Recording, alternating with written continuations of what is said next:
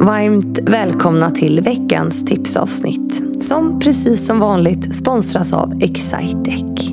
Veckans gäst är Ida Ström. Och på söndag ja, då släpps ett avsnitt med henne om hur man går från att identifiera sig ur ett utifrån perspektiv till att istället identifiera sig med den energi som man har inom sig själv. Det låter fint men är ju kanske inte helt lätt. Men Ida, hon var liksom tvungen att hitta den där energin när det som hon identifierade sig med plötsligt rycktes bort. Och hon har hittat just den energin genom att testa saker och utforska sina egna passioner. Det ledde henne till USA och ett yrke inom tech. Och hennes avsnitt, ja det är intressant och väldigt inspirerande. Men det är också ett avsnitt om att ta ansvar för att bygga relationer som gör att man själv känner tillit till de människor man omger sig med. Och att det många gånger handlar om att flytta fokus från sig själv till andra. Vi pratar om hur den tilliten också kan skapa en trygghet i sig själv och sitt sammanhang. Och det i sin tur, ja det gör ju att man kan skapa förutsättningar att våga stå upp för sig själv och på så sätt bygga en kontext som passar just dig. Och just det där med relationer och att lyssna till andra människor. Ja, det är ju en viktig del i att skapa en organisation där det finns det där som vi brukar kalla för work-life balance.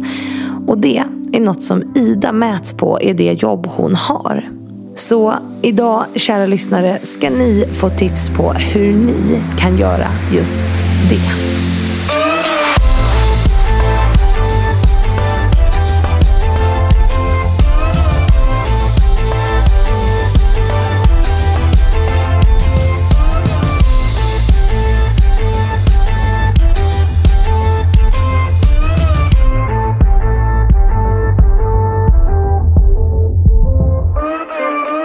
Vi säger hej och varmt välkommen till Ida Ström. Hej! Eh, jättekul att ha dig här. Det är ju andra gången jag välkomnar dig. Ja.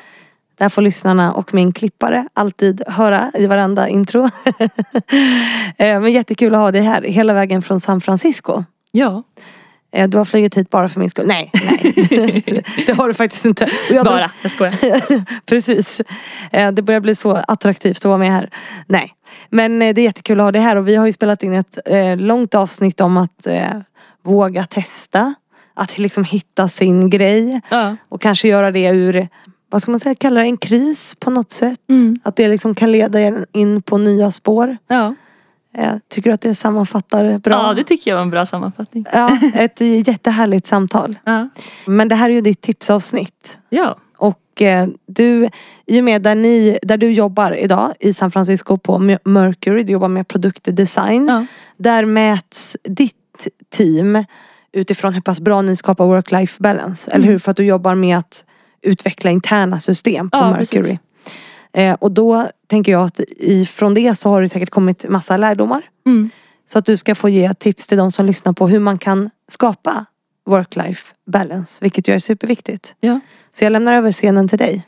ja. Jag tror att mitt första tips är att vi pratade lite om det här i poddavsnittet också. Men eh, att skapa väldigt, bygga starka relationer med de man jobbar med. Mm. Och bygga ärliga relationer också. Så man känner att man kan ta med sig hela sin, ja, hela sin identitet till jobbet på något sätt. Och då, känner man, då tror jag man känner sig mer bekväm med att dela med sig av att nej men nu är det tufft. Nu behöver jag ta en paus. Eller nu händer det här med min familj. Eller nu är mitt barn sjukt. Eller, ja, så jag tror att bygga relationer som känns som att de är byggda på tillit och ärlighet. Och ja, det tror jag är väldigt viktigt. Det tror jag är min först, mitt första tips. Hur gör du det själv? Jag tror att jag ser till att vara, vara väldigt ärlig. Om någon frågar hur mår du? Inte bara säga men allt är bra, allt är bra, allt är bra. Nej men vänta det här hände faktiskt. och vara väldigt ärlig med hur man mår. Man behöver inte liksom, dela med sig av saker som känns jobbiga att dela med sig av. Men Nej. man kan vara ärlig med att känna, ja jag ja, har inte sovit i natt för jag, någonting hände. Eller jag, ja, jag måste till veterinären för min hund är sjuk. Och Som känner, jag idag. Ja exakt, jag känner mig orolig för det. Du skulle kunna ha sagt idag att ja, men, kan vi skjuta på podden? Liksom. Det funkar inte idag. Men då sa ju du, ja men min hund är sjuk. Och då känner jag direkt att ja, men jag har en hund också, jag fattar hur den känns. Mm. Och det tror jag är väldigt viktigt. Då tror jag man kan lära känna varandra och ha mer tidigare. För vi är alla människor i slutet på dagen ändå. Så att om någon säger men jag är sjuk eller mitt barn är sjukt eller ja, jag måste iväg eller jag har terapi eller så. Bara- Och det har jag väldigt, både jag och många kollegor också har väldigt så här, varit noga med att till exempel man blockar av terapi, om man går i terapi, att blocka av terapitimmar. Och behöver inte ens säga att de är privata, bara säga jag är på terapi. Det är inget konstigt med det. Nej. Liksom. Det tror jag att det var. Ja, bygga, starka, eller, bygga starka relationer och bara vara, vara mänsklig kanske. Låter som ett konstigt tips men Nej, Ja. men det är superviktigt. Tips nummer två. Jag tror att tips nummer två är att eh, jag känner nog att man sätter små mål. Alltså små så här, en procents målet. Jag ska vara en procent, liksom jobba med det här. Jag bli en procent bättre på det här idag. Eller två procent bättre på det här. Eller tre procent bättre. Att man sätter, ibland så kan jag känna att jag själv har varit så här. Och jag, vill, att jag känner mig jag känner dålig på att presentera. Jag känner mig alltid nervös. Jag känner mig alltid Någonting sånt kanske. Och då känner jag, okej men jag kan sätta små mål. Jag vill bli lite bättre idag. Eller lite bättre nästa gång. Och då tror jag att man så här, successivt börjar känna, ja men nu händer det grejer. Så, så här, Jag tror att det också hjälper med work-life balance att känna att man sätter ganska små mål. Ibland. Och sen stora mål också. Men jag tror att på vissa, på vissa plan tror jag att det kan vara skönt att känna att man sätter små, ja, små mål som bygger till stora grejer i slutändan. Och nummer tre.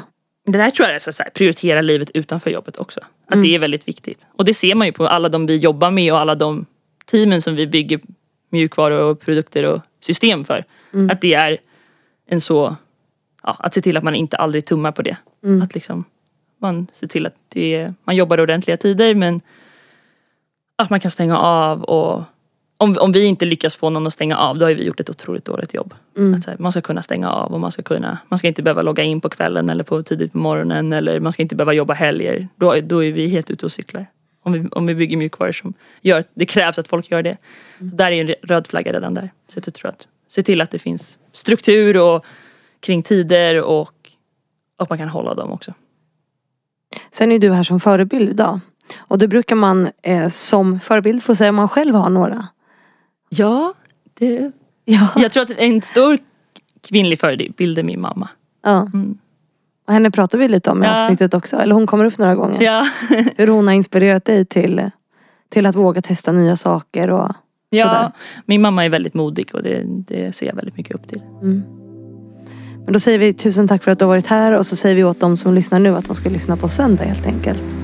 Så tusen tack. Tusen tack!